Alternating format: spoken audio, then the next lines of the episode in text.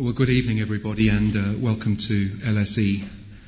My name is Stuart Corbridge. I'm the head of the Development Studies Institute here, and it's a great pleasure to invite you to this talk on the modern Commonwealth challenges in the 21st century. Those of you that know the Secretary General of the Commonwealth will know that he's not, in fact, sitting next to me.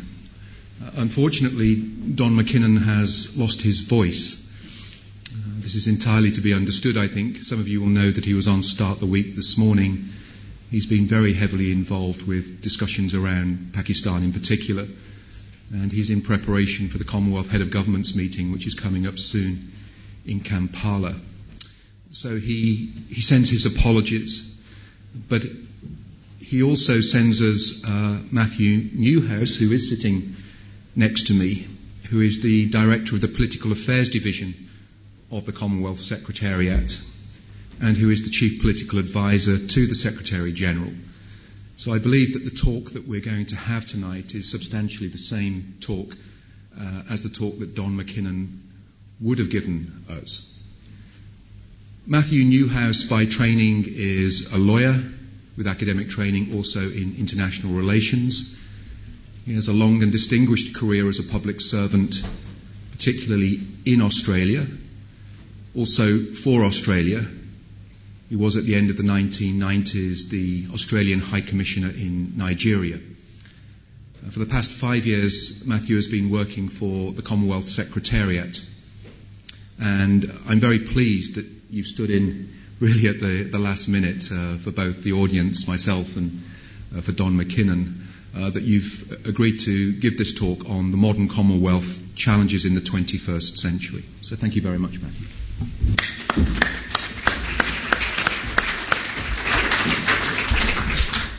Well, thank you very much, Professor Baldridge, and it's very good to, to be here um, and to see some uh, friends in the audience. I hope they're not going to ask some very tricky questions later. But I should start again by reiterating the Secretary General's uh, apologies. He really did want to be here tonight. Um, it's been a distinguished list of speakers you have had in this series, and we were honoured that the Commonwealth was also chosen. It was a very bad day for him to lose his voice, not just because of, of this occasion, but also we've been having today the meeting of the Commonwealth Ministerial Action Group, focusing on latest developments in Pakistan, and I will come to this at the end of my uh, talk. But um, I, in fact, I left while the meeting was still going on, um, although I think I have a good idea of the outcome and may have the very latest um, at the end of this talk. But uh, I'm afraid it will be going live on BBC, the, the press conference, uh, at the same time as we are uh, meeting here. But thank you for giving me your attention and for coming here to hear about the Commonwealth on the eve of our heads of government meeting in Kampala. Now, I will be speaking from the Secretary General's address. I'll try and fix it for all the I's and so forth through, but I may slip up from time to time. It's not lese majesté if I do, in fact, uh, slip into uh, uh, you know, using Don McKinnon in the first person. But let me start with his address, which is on the modern Commonwealth. And as Don was going to say, we're prepared to admit that they, there are more than enough individuals in this country and beyond who would call that a contradiction in terms. Indeed, there are some who think that rather like the Marxist state, the Commonwealth by now should have withered away. So perhaps the first challenge of the modern Commonwealth is to dispel the myths that continue to surround it. It's just the British Commonwealth, people say. I've noticed in press reports this week a lot of the formerly British Commonwealth. In fact, the British Commonwealth died in 1949 with India's independence and a new union of what were defined as freely and equally associated states. We are, in a large part, former colonies, but we're all proudly independent today and with equal votes, and we're not just British in our roots. We include five former German territories eight French speaking countries, and one Lusophone, with a country like Mozambique already a member for 10 years, and another, Rwanda, knocking on the door. Go back further, of course, and you find our members with histories dating back long before colonization. India, of course, comes to mind. It's just a talking shop, people say, with no teeth. Well, its power is the power of moral authority and not of legal statute or army battalions, what some call soft power. Its teeth are sharp enough to suspend members and hard wearing enough to grind away until we achieve the change and standards we're looking for. And Pakistan is very much in our sights at the present time. And as for talking, not only is that part of the very strength of our network, but it is also the precursor to our action, with Commonwealth experts and advisors on the ground doing good and bettering lives. It's just the Commonwealth Games, people say, and congratulations to Glasgow this week. We are very proud of what we are known as the Friendly Games, and for sure, they are one of the most visible manifestations of our Commonwealth. But the Commonwealth Games Federation is just one of nearly 90 organisations and associations worldwide that make up the very special network that is the Commonwealth. So somehow, these 53 countries and 1.8 billion people, a third of the world's population, a quarter of its countries, and a fifth of its trade, countries rich and poor, large and small, and home to people of every colour and creed, all too often get this sort of summary dismissal. That's why, in accepting this invitation to address the LSE today, we're moved to dispel a few myths and start by telling you what the modern Commonwealth actually is before we speak about the challenges it faces in the 21st century. We are a richly diverse gathering of governments and of peoples across five continents and three oceans. It is from history that our association emerged but it is our shared values and goals that unite us. What we do can be summed up in two words democracy and development. In policy work and practical assistance, all our energies go towards entrenching democracy and bringing about development, both economic and human. So we talk and we act. When we talk, the world listens. Just one example. In 1987, a Commonwealth Finance Ministers meeting first proposed the idea of bilateral debt relief, and the world took up the idea and ran with it. This morning we were meeting with Prime Minister Gordon Brown, who was always very keen on, on this issue and has been a great help on it. Ten years later, it was the Commonwealth which proposed the idea of multilateral debt relief, and again the idea took flight once and for all at the G8 summit in Scotland two years ago. So a generation later, a Commonwealth idea has realised an estimated $100 billion of debt relief for 30 or so of the world's poorest countries. The ideas and talk lead to action on the ground too, with hundreds of Commonwealth people out there as I speak, training women, handicraft makers in Pakistan, training police officers in human rights in Sierra Leone, watching at polling booths in Kenya or Papua New Guinea, determining maritime boundaries in the Pacific, funding youth businesses in Guyana, and many, many more. Talk can change policy and lead to new plans and good results, but you have to start with talk. This, then, is the modern Commonwealth actively promoting democracy and development and making them happen. Turning to my theme today, what challenges does the modern Commonwealth face in the 21st century? What few words of advice would the Secretary General give to his successor when this successor is elected in a fortnight's time at the CHOGM in Kampala, Uganda? Before he took up this job, Don McKinnon talked about the need for the Commonwealth to be relevant and credible subjects, I might say, that were very much on our minds as we met this afternoon in CMAG. That hasn't changed. But let me slice it even further. We must stay true to our values, stay responsive to what our members want of us, stay inclusive for the people who need us most, and stay open to new members, new partners, and to the part we must play alongside other actors on the global stage.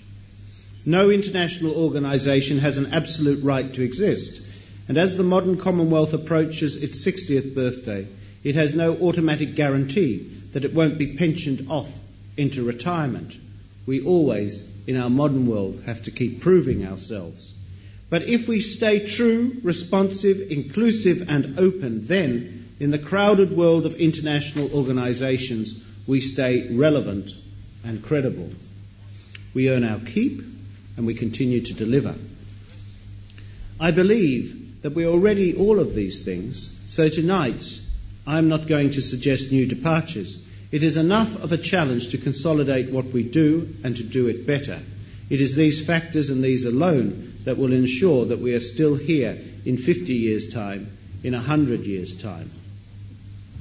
Let us say a little bit about each of these factors. First, then, the challenge of staying true to our values.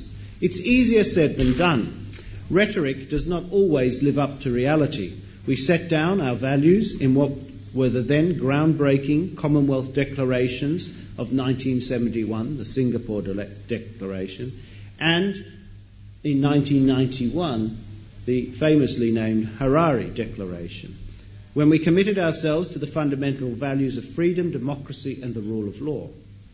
We have gone, gone further with what we call our Latimer House Principles of 2003, which define and differentiate the three pillars of government the legislature, the executive, and the judiciary. In the same way, we are committed to human rights, and especially to the 1966 UN covenants, one guaranteeing civil and political rights, the other social and economic rights, democracy and development again. Not only do we state these things, but we have the capacity to enact them. In 1995, we developed the Commonwealth Ministerial Action Group, known as CMAG, and made up of a rotating list of eight foreign ministers plus the foreign minister of the uh, country that holds the chairmanship of the Commonwealth at the time. It has the power to suspend or even recommend the expulsion of members who flout our rules. We put this group to immediate use in 1995 when our leaders suspended Nigeria following the execution of Ken Saro-Wiwa and 10 others at the time of the Auckland CHOGM. No other international organization, even the United Nations, has teeth as sharp as that. Nigeria was suspended in 1995 and readmitted in 1999. And I must say, I was very pleased to be part of that process as Australian High Commissioner in Nigeria during that time. Others similarly suspended were Sierra Leone in 1997, Pakistan in 1999, Fiji in 2000, and again last year, while the Gambia has been on the group's agenda, and Zimbabwe was suspended in 2002 and eventually decided to take itself out of the Commonwealth in December 2003. Interestingly, Sierra Leone's new democratically elected government in 1998 asked that it remain on CMAG's agenda even after democracy was returned, as it felt there was a further need for it to be there. That's the positive, not the punitive power of CMAG. And one point I would make at this is that every country that has been suspended eventually has returned to the fold. There have been many ups and downs, and we have only one exception at the present time, and that is Zimbabwe, which we continue to work for change in that country because it's only when Zimbabwe is back with us that we will know that we have achieved sustainable change. Any politician will remind you of the dangers of hypocrisy in touting values and then not observing them. We have our fair share of such cases within the Commonwealth. Two countries are currently on our CMAG agenda. Fiji, after the military overthrow of an elected civilian government last December, and Pakistan, arising from President Musharraf also retaining the role of Army Chief of Staff. More on Pakistan later. Meanwhile, Bangladesh has had a caretaker government since January of this year, and we are watching that closely. And there are other Commonwealth countries which experience real political tensions. We observe elections, and we're frank about what we observe. Sometimes they have serious flaws, as in Nigeria in April, and we, we say that. in our reports, and then we work with the countries to address those flaws. It is hard to practice what you preach, and yet I believe we do so, and I challenge all members of the Commonwealth to continue to do so. We are right to take stands, just as we are right, having done so, to do everything we can to bring the erring countries back into the fold.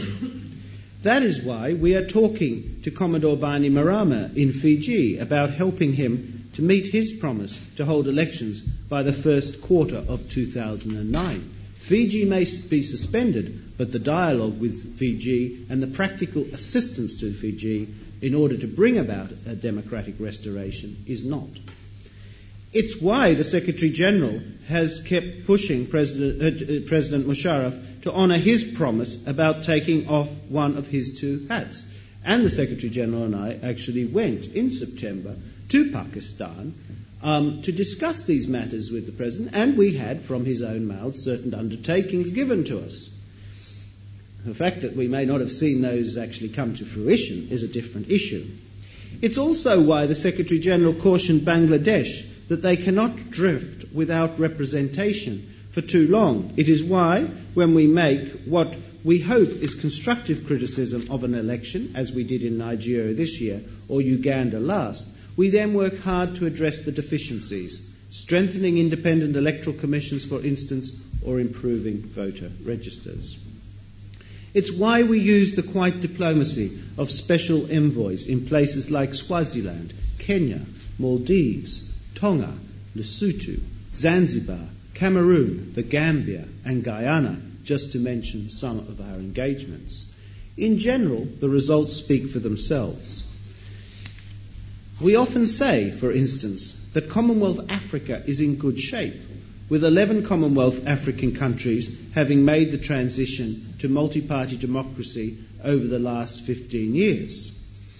And it's worth remembering in the some 10 years or so uh, since the mid 90s that we've moved to a position where we do not have military dictatorships in any of our African countries, whereas that used to be seen as quite a disease um, on that continent.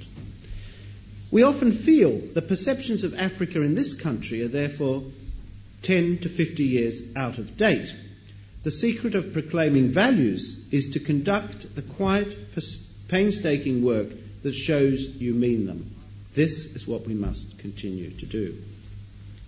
Take the one example of human rights, where only 18 of our member countries have ratified those two UN covenants, and we find that disappointing.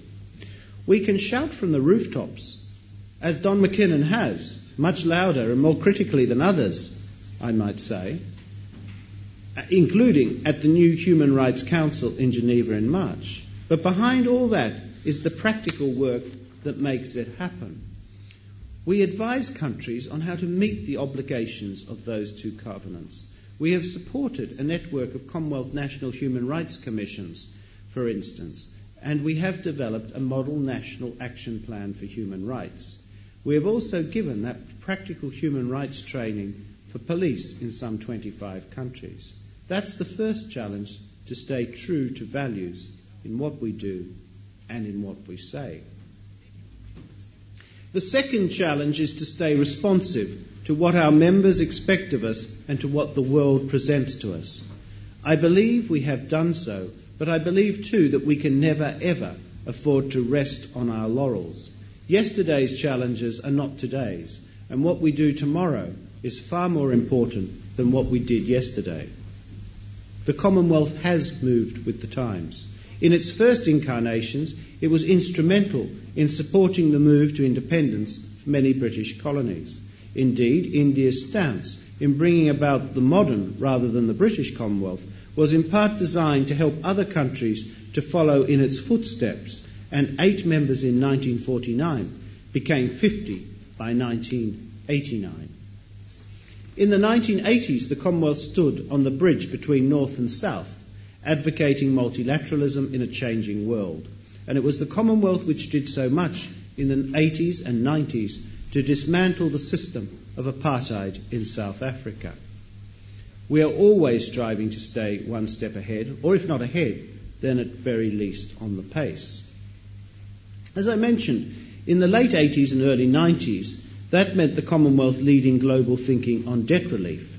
Having conceived the idea, we now lead on its implementation. Our special Commonwealth debt management software is in use in 44 of our own countries and in 10 others. It was the World Bank who advised China that they should use our software. In the 90s and early 2000s, the Commonwealth's far-sightedness meant shaking up the World Bank and the wider development community about the problems facing small states. With 32 of our 53 states having populations of less than 1.5 million, we have a special interest. So, we prepared groundbreaking reports on small states' unique vulnerabilities and on the ways that they can build on their inbuilt resilience and diversify their economies. And we went into battle for small states especially when we took on the OECD in 2000 about their proposed restrictions on small state financial centres and won.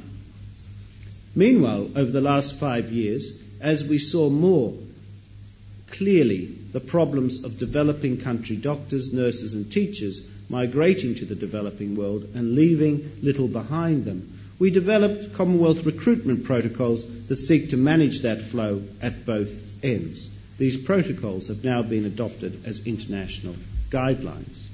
Another example, and a very live example for us, of the Commonwealth's practical response to the issues of the day came in the wake of the UN Security Council's Counterterrorism Resolution 1373.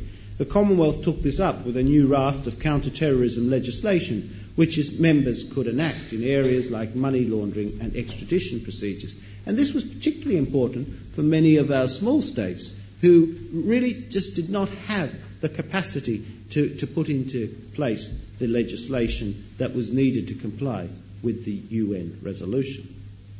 So, if we have moved so effectively with the times over the years, what are the contemporary challenges we have to meet now in 2007? And the Secretary General would have wanted to set out four.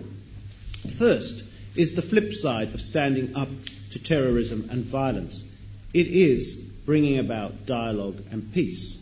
When our heads of government last met in Malta two years ago, they asked us to examine our rich diversity and share amongst each other and the wider world just what it is that binds Commonwealth societies together. The challenge is how to build communities transcending ethnic, religious, linguistic divides. We have always wanted harmonious communities that cross these divides material, sexual, and geographical. Just last Friday, a Commonwealth Commission chaired by Nobel laureate Professor Amartya Sen presented its new report on the subject called Civil Paths to Peace. The report tries to help us understand tensions before we try to resolve them. It calls on us to look beyond faith at the dynamics of all communities and at ourselves as individuals with many different identities. It also provides a language in which we can engage in this dialogue because often language gets in the way of such a dialogue. And challengingly, and this is why it's called Civil Paths to Peace, it asks the question where will military options take us? Are there alternatives for addressing extremism? And so the Commonwealth approach, we hope, will have an impact on the wider world. A second challenge and we were talking to the Prime Minister today about it, is how the Commonwealth responds to the potential disaster of one of the global challenges of our times climate change. It is real enough in the Commonwealth. We see its effects, like shrinking rainforests, exacerbated by unsustainable logging practices in Asia and the Pacific, like a thawing of the tundra in northern Canada, the encroaching desert in northern Nigeria, the flooded lowlands in Bangladesh, the islands of Maldives, Kiribati, and Tuvalu, which are barely above the waterline. And indeed, very personally, because I've been spending a lot of time in Uganda lately, the sinking waters of Lake Victoria, which as a young child I played in. The Commonwealth first published a study on the subject in the late 80s. It was at a CHOGM in the late 80s that the President of the Maldives first told the world that his islands were literally going underwater. In February this year, Commonwealth Environment Ministers met in Nairobi to agree a new Commonwealth wide strategy to address climate change making the best use of our extensive networks, as much of ministries and parliamentarians as of groups like geographers, foresters, statisticians, and meteorologists. Commonwealth finance ministers meeting in Guyana in October proclaimed the need to bring climate considerations into every aspect of government policy, and they also critically examined the economies and financial implications of climate change. So, we've heard from environment and finance ministers. At CHOGM, we'll be expecting to hear from heads of government on climate change in the run up to the UN conference on the subject in Bali in December. Why? Because a call from a quarter of the world's states is heard. It can affect how the whole international community moves on an issue. And we can bring together countries like Canada and Australia at one end of the spectrum, countries like Britain, countries like the Maldives and India. A third challenge is that for the first time in human history, more people are living in urban rather than rural areas. About 330 million people, or one in six Commonwealth citizens, live in slums. Our task is to build on what we call Com Habitat, which supports UN Habitat. A fourth challenge is to keep pushing for a global trade deal that truly protects and advances the economic opportunities of developing countries. Last time our heads of government met, all 53 called on richer countries to have the courage to give more than they receive in the Doha round. We keep pushing at the policy level not least with some 30 or so Commonwealth trade advisors worldwide sitting in national capitals advising countries from the Africa, Caribbean, and Pacific regions as they negotiate their economic partnership agreements with the European Union. Meanwhile, our practical focus must be made in individual countries. If we are to trade in a fairer world without tariffs and subsidies, then we need to help make them ready to make the best of that. The answer lies in what we call aid for trade, in the form of help we give so that developing countries that have new goods and services to offer actually be allowed new trade opportunities. So, we have to stay true to our values and we have to stay responsive on the issues of the day. Thirdly, we need to remain inclusive to those who need us most. We live in a world still skewed towards the perspective of the adult male. Yet, it is important for the Commonwealth that all its citizens, rich and poor, male and female, young and old, healthy and unhealthy, are included in our deliberations. Let us take young people. Nearly half of our Commonwealth is under 25, and nearly a quarter is under 5. Yet 70 million Commonwealth children have never seen the inside of a school, and 150 million are out of work. Take women, count them up, and you reach 3 billion, half the population on this planet. Discount them, and you reach the state we're in, where half of the people on this planet bear considerably more than half its problems. The figure is, in fact, two thirds for girls out of school, those in poverty, those with AIDS. Take minority groups. Take those made social outcasts by AIDS. These and so many other groups are what we mean by those who need us most. So the third challenge is that we keep up our good work for these people and we never lose sight of them. Hence the importance of our youth programs.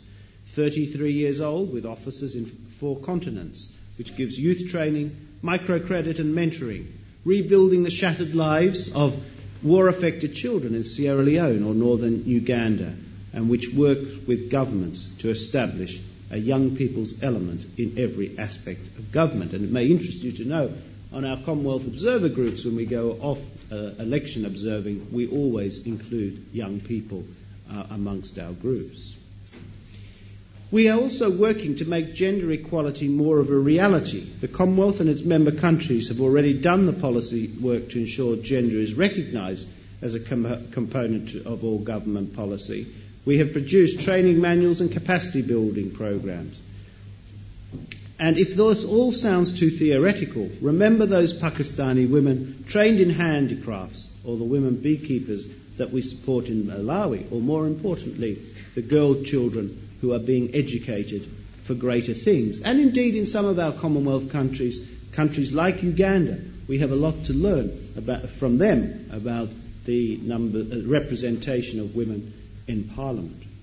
We are a commonwealth which supports the poorer, the weaker, and the smaller among us, whether countries or individuals. We must stay that way. Fourthly, we must stay open to new members, new partners, and the part we must play alongside other actors on the global stage. The Commonwealth has to be dynamic and evolving as an organisation in a dynamic and evolving world. This is why it has grown fast, although admittedly not in the last 10 years in quite the same way as it did in the 20 years preceding. The time may well have come for us to grow again. The queue of potential new members gives a clue to the strength of the organisation of democratic values. Various times and in various ways, we've had expressions of interest from Yemen, Algeria, Israel, the Palestinian Authority, Rwanda, Sudan, Timor Leste, as well as the old British Somaliland and various dependent territories. A special Commonwealth committee chaired by former Jamaican Prime Minister P.J. Patterson will be reporting to our next Commonwealth Heads of Government meeting in Kampala both on reaffirming the democratic values for would be members and also the process that they will have to follow to become Commonwealth members. And so the focus increasingly will be on those shared values and perhaps less on the history um, that has bound us. Being open to the world means looking out on the world. We need to continue to build alliances with others. We know that very well on our own. We don't have the strength, the resources, or the leverage to meet all our goals. Hence our willingness to see our ideas and expertise taken up and used by the World Bank, the World Health Organization, um, and the ILO with issues like migrating doctors and migrating teachers, the European Union and the African Union on building governance in Africa, or the Pacific Islands Forum on building governance in the Pacific. Similarly, we must build on our partnerships with business, currently worth 5 billion and counting through the Commonwealth Private Investment Initiative. All these partnerships have real momentum, and there are no limits to how open we should be. I have spoken to the Chinese government, for instance, about their and our involvement in Africa. Being open means going further still. We often talk about the Commonwealth as an alliance of governments and peoples. Perhaps we are making needless distinctions here. Governments, after all, are representatives of the people, and in democracies, people have a say in how they are governed. Yet, of course, there are distinct things. Civil society organisations are some of the great amplifiers of the voice of normal people. Their task is to encourage, to comment, to challenge, and to hold accountable. That is why we treasure the worldwide network of organisations around the world that bear the precious name Commonwealth and in a people's forum at every CHOGM now, our civil society meets. As I said, the Commonwealth Games Federation is one of the best known, but there are associations of our parliamentarians, business people, lawyers, journalists, and many, many more. And when we are meeting, as we did today in CMAG on an issue like Pakistan, representations come from so many of those bodies representing the people on the front line in the struggle for democracy. Not only do these organisations do great things in their own right, they also feed actively into our government work and priorities. So the challenge is to remain open to them all new members, new partners. So to conclude, stay true, stay responsive, stay inclusive, stay open, and in doing so, stay relevant and credible. The challenges for the modern Commonwealth, the challenges that will remain for a new Secretary General. I ask you, to whom did President Musharraf address his remarks in English on Saturday, the 3rd of November, having announced a state of emergency to his own people in Urdu? He named three the US, the EU, and the Commonwealth. Clearly, he takes the Commonwealth seriously. Clearly, he does not want to be seen to be violating Commonwealth values, even when he is. And so, this afternoon, we convened an emergency meeting of the Commonwealth Ministerial Action Group on Pakistan. And that group has sent some very strong messages to Pakistan, some expectations, so that by the time we meet again at the end of next week in Kampala, we, ex- we need those expectations met Otherwise, again, Pakistan will be in danger of being suspended from the Commonwealth. We don't want to have to take that step, but we must stay true to our values. Thank you all very much.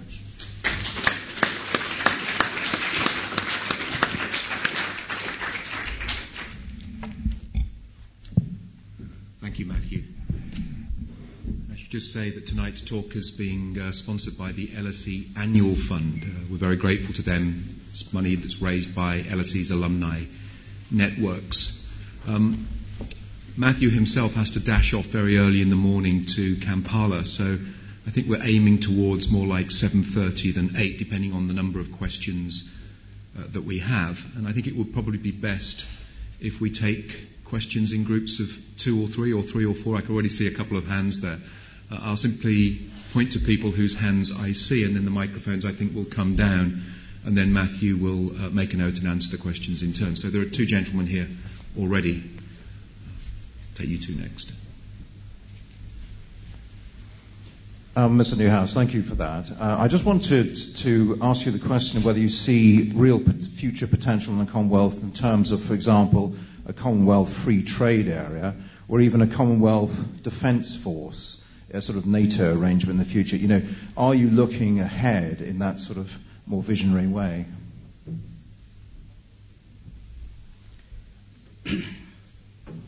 Uh, I'm a human rights student here at LSE. I'm from Pakistan.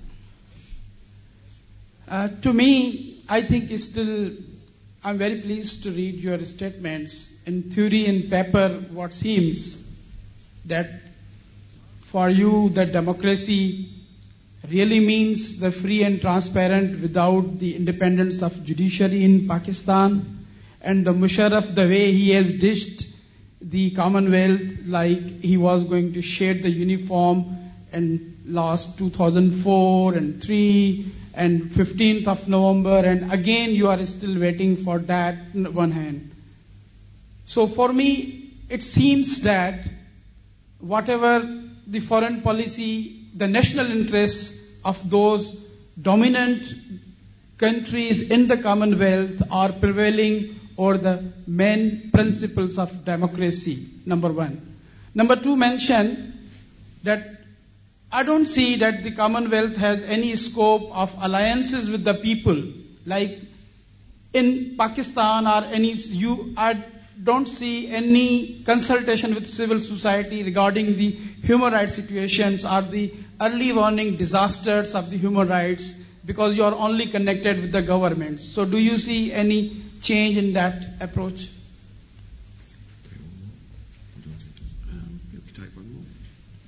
Yeah, this gentleman down the front, then we'll come to a second round of, of questions. Hi. Um, uh, Matthew Wilhelm Solomon from South African newspaper Business Day.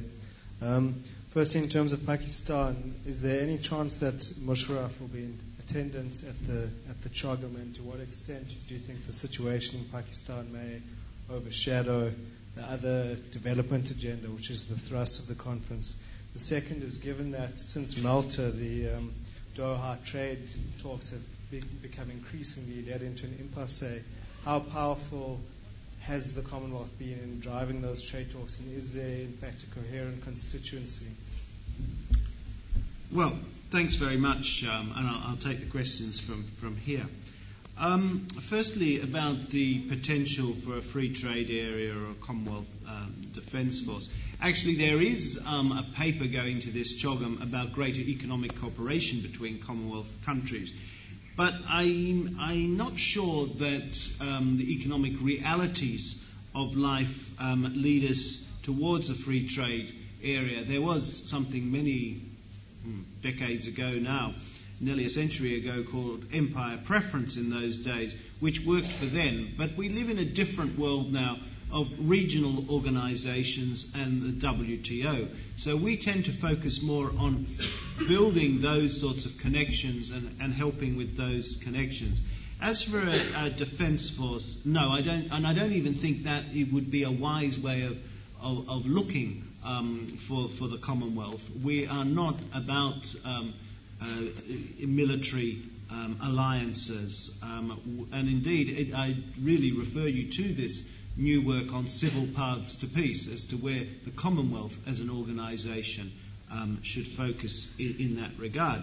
But in terms of visionary, yes, we are looking with a, a visionary approach to the future for the sorts of support and needs that our, that our countries have. And I think climate change is one of the more visionary areas that we will be focusing on.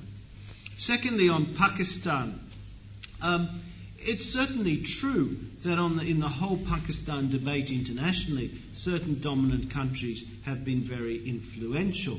Whether that, that view prevails as such as the Commonwealth, I'm not so sure, having just walked out of a quite active uh, debate um, uh, in the CMAG, which has representation from Africa, from Asia, from some of the smaller countries. Um, you could see that uh, in, in, that, in that environment, um, the influence of those countries is actually quite significant. And sometimes, sometimes, ironically enough, sometimes the, the bigger powers find it quite useful for the Commonwealth to be seen to be taking even firmer action. Um, for them to have something to use in their own engagement with a government like Pakistan. I've been quite struck by that in discussions I've had on a regular basis in, in Washington. As for uh, with the people and consultation with the people, let me assure you that yes, we do have a very close uh, consultation with civil society groups in Pakistan, particularly the Human Rights Commission and Asma Jahangir and, and such people are people we speak to frequently. We speak to all the political um, parties as well. So it's not just governments that we speak to when we are um, in our member countries. In fact, in most of our good offices activity, we're trying to bring government together with um, civil society, with opposition groups to find a way ahead because often governments lose sight of the fact that they need the support of such groups to build sustainable democracies, and that's as relevant in Pakistan as anywhere else. Um, with regard to President Musharraf attending CHOGM, no, um, there has been no plan for him to attend CHOGM. The, the plan had been for Prime Minister Shaukat Aziz um, to be there. There were quite some reservations, even that some leaders had about about him attending. At the present time, Pakistan, uh, as a country, would still be able to attend. Um, if it moved to a suspension, that would then uh, affect such attendance. Um, we'd hope um, we'd certainly be working for Pakistan not to overshadow other important issues at CHOGM, particularly the development and climate change uh, agenda. Um, but it, it, probably will be uh, a major issue, particularly if President Musharraf does not respond to some of our demands. And to some extent, we perhaps are starting to see some first signs of some responsiveness, but, but let's see how that goes. On the Doha round, yes, I, we're very disappointed with the way things have gone.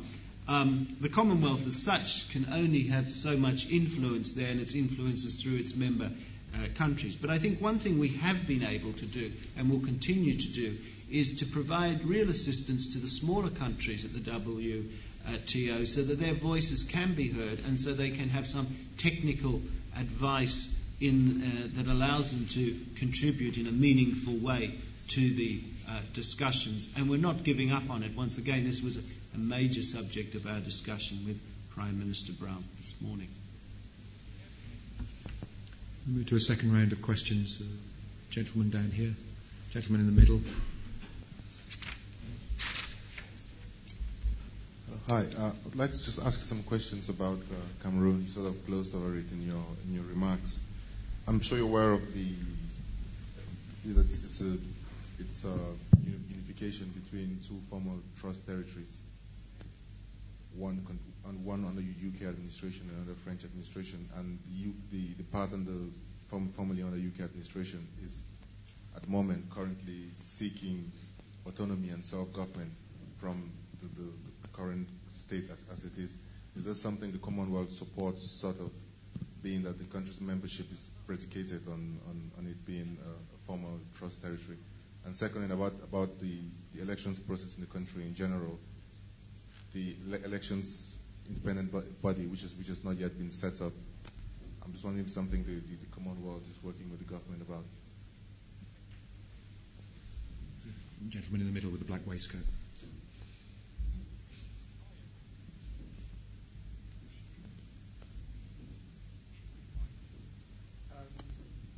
I'm Peter Slinn. I've been involved in the Commonwealth Civil Society activities for many years.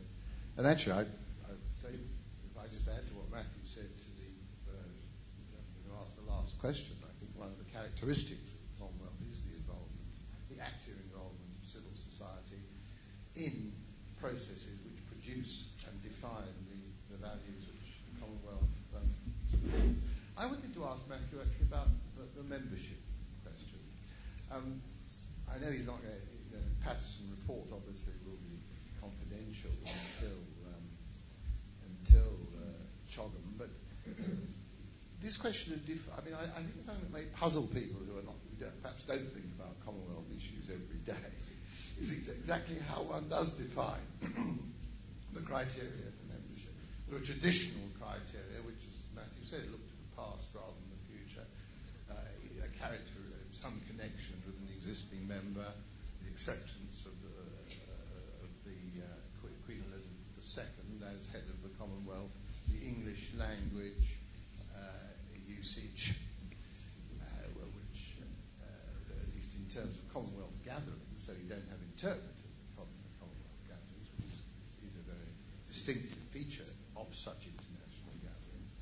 But if the Commonwealth, I mean, if one was to say, well, anybody who's any country which subscribes to, common, to uh, the Commonwealth values of democracy and good governance and respect for human rights is eligible for admission, it seems to me you might get to a point where you've diluted the Commonwealth to a point where it's very, very difficult to see, you know, what is, uh, you know, the, the defining um, value, if you like, which keeps it together. I mean, you mentioned, I mean, Matthew mentioned Algeria. You know, I mean, if, I mean, obviously, you know, if, if one was to admit Algeria, for example, then it's very hard to see where you would draw the line. And um, I mean, it seems to me, you know, that maybe the Commonwealth ought to say, well, we, we, we can ex- perhaps expand them. Perhaps countries like Timor, for example, which have a, you know, do have the sort of special needs which the Commonwealth can particularly respond to. But um, I wonder whether he has any sense of uh, where that line might be drawn. Thank you. Should I take those two? Yeah. yeah. Well, um, thanks very much. Now, Cameroon is a country I know very well. I've spent uh, a fair bit of time there, and um, we had a very senior member of my staff who was from Cameroon, uh, tragically died uh, earlier this year, and we'd worked a lot on Cameroon uh, together, in particular um, on um, helping to develop, and it's still a work in progress, an Independent Elections Commission. So Cameroon, like Mozambique, only joined the Commonwealth in the mid 1990s, but in both cases, I think fairly successfully, what we have worked through our Commonwealth engagement is to improve the conditions in those countries so that the differing factions can work more closely together and can integrate more closely together. We're not about, in the Commonwealth, seeing countries uh, split up and um, the, all the uh, challenges that that, uh, that that can lead to. Um, but rather, we're, we're looking at creating more just structures so that those who are minorities feel that they can have their voice expressed and that they can aspire even to the presidency of the countries of which they are citizens. Um, and that's been the focus on our work in Cameroon, and I believe with some success. Um, uh, former Prime Minister Joe Clark of Canada and the Canadian government in particular have invested quite a lot in that. We've worked with the judiciary, we've worked with um, human rights commissions as well as the election commission, and we've worked on issues like the prisons, and we will continue uh, to do so. On um, this whole issue of membership, it's a very, very good uh, question that Peter Slinn uh, poses. Um, how do you define it, and, and, what are you after in membership of the Commonwealth? And while we do take the view, as expressed in the speech I've delivered for the Secretary General, that we need to be open, we do not see a great future growth in Commonwealth membership. Rather, we see us engaging more as strategic partners with. Um, with other organisations. And, and, and I have in mind a couple of years ago the um, chairman of the African Union came to see us, and I, I, as the Secretary General was away, I received him, and uh, we had quite a discussion. He made it clear. He said, "You know, I really enjoy this engagement with the Commonwealth, but I wouldn't want you taking having a membership that just mirrors mine."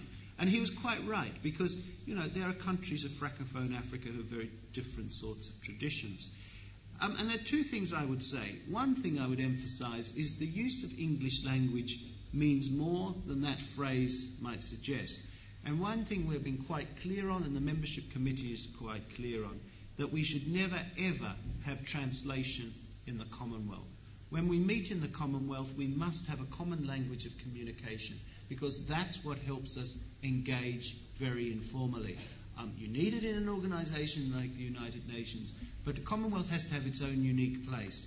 So when a country wants to, to join, that has to be a factor.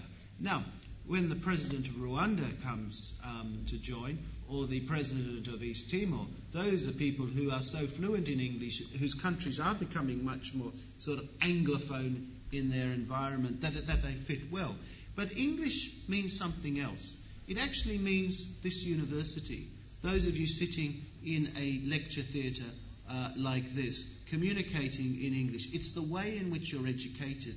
It's the way in which your judiciary uh, functions. This is one of the issues we've worked through in Cameroon, is in fact anglicising, if I might put it that way, a bit, the legal system and the other systems so that um, some of those principles which are so important in our legal and educational traditions are things we hold in common across the Commonwealth. And finally, there's a very practical consideration. One of the strengths of the Commonwealth is the retreat of heads of government, where they do sit around in a big room. It was what Sonny Ramphal, I think it was, called it as seminars for leaders, rather like a university seminar. And this is what we'll be doing in 10 days' time in, uh, in Kampala. These heads will sit in the room with no officials, which officials get very nervous about. But having been one of the few people who do go in and out of the room because someone at the, at the end of the day has to actually write down what they say, um, you know, leaders love this. And they love just being with one another in this way and being able to exchange views without being on the record. And it leads to some very productive dialogues on issues like trade, as happened in Malta, and we will hope uh, will happen in some other areas like addressing extremism or climate change in the coming uh, Kampala CHOGM. So, for that to work, the leaders need to have this common language of communication and ease between one another as well. So I think in practice, the Commonwealth will probably not grow much beyond where it is. But what we will do is, is have more engagement with other, uh, with other regional organisations, and we'll work together more and more with the African Union, the European Union, the Pacific Islands Forum on common areas of endeavour. Thank you. We'll take one, yes, uh, another round of questions. There's a lady at the front, gentleman at the back.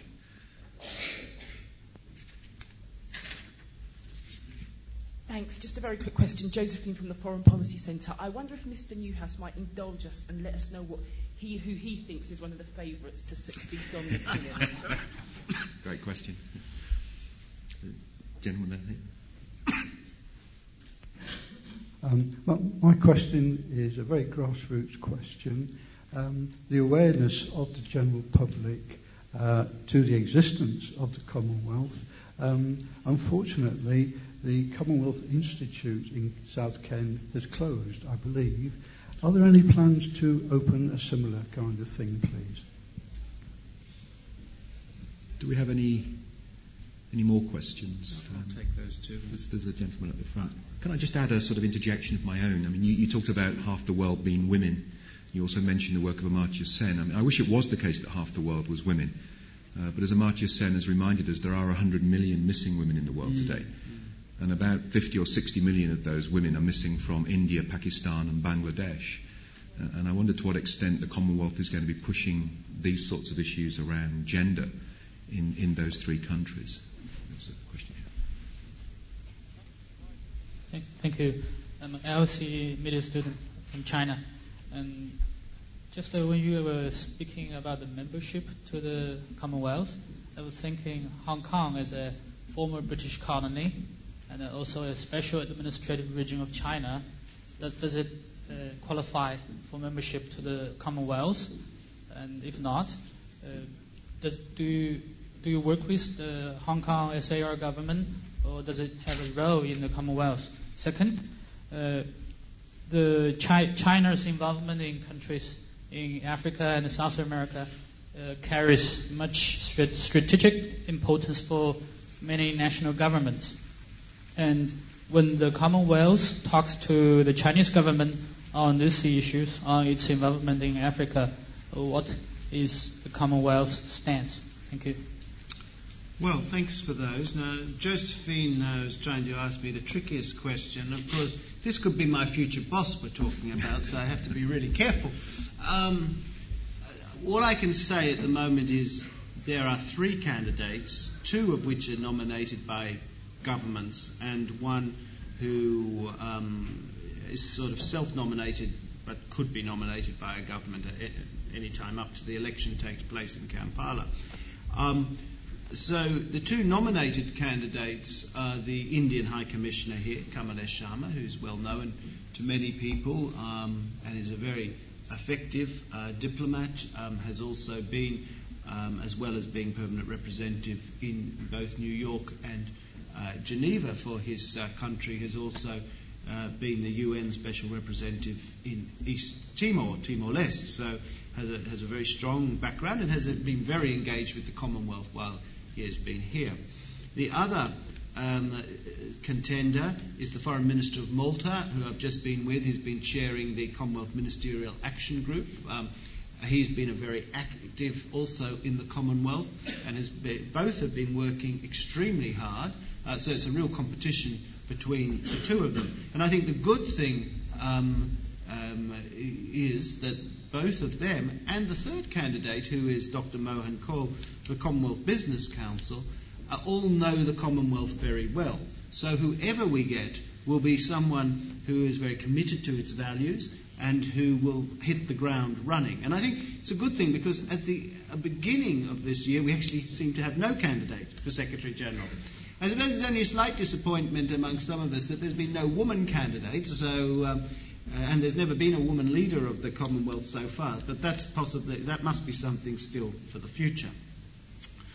Uh, on the Commonwealth Institute, yes, I think it was a great loss. It did do a great um, service. Um, it's now been wound up. Um, the funds uh, will be used for education in Commonwealth uh, countries through a Cambridge based institution. Now, whether something like the Commonwealth Institute um, emerges again, um, I don't know. There, I mean, it would once again be largely a sort of civil society um, thing if it does. I know there are some ideas that people have of a sort of more culturally, uh, more cultural type um, museum, um, which would be along the lines of um, the sort of the different groups from Commonwealth countries and the contribution they've made to Britain. Um, the sad thing about the Commonwealth Institute was that it it just hadn't sort of gelled with a lot of modern ways of doing things. And that's always the challenges for mu- essentially museums in, in the modern world. So, you know, we, we, we certainly uh, mourn its, its loss. There's a hole there to be filled. How it should best be filled in the modern world is, uh, in, in modern London in particular, because this was a London based thing, is something I think we need to work on for the future. I think it's very challenging to ask about the missing women, and you're absolutely right to do that. Um, it is an issue that particularly exercises um, a, a, a, gender area, and it's a matter of concern. Um, it's a sensitive one, though, um, and it, it, it's, it's not one that's uh, centrally on the agenda, I have to say, at this coming CHOGM.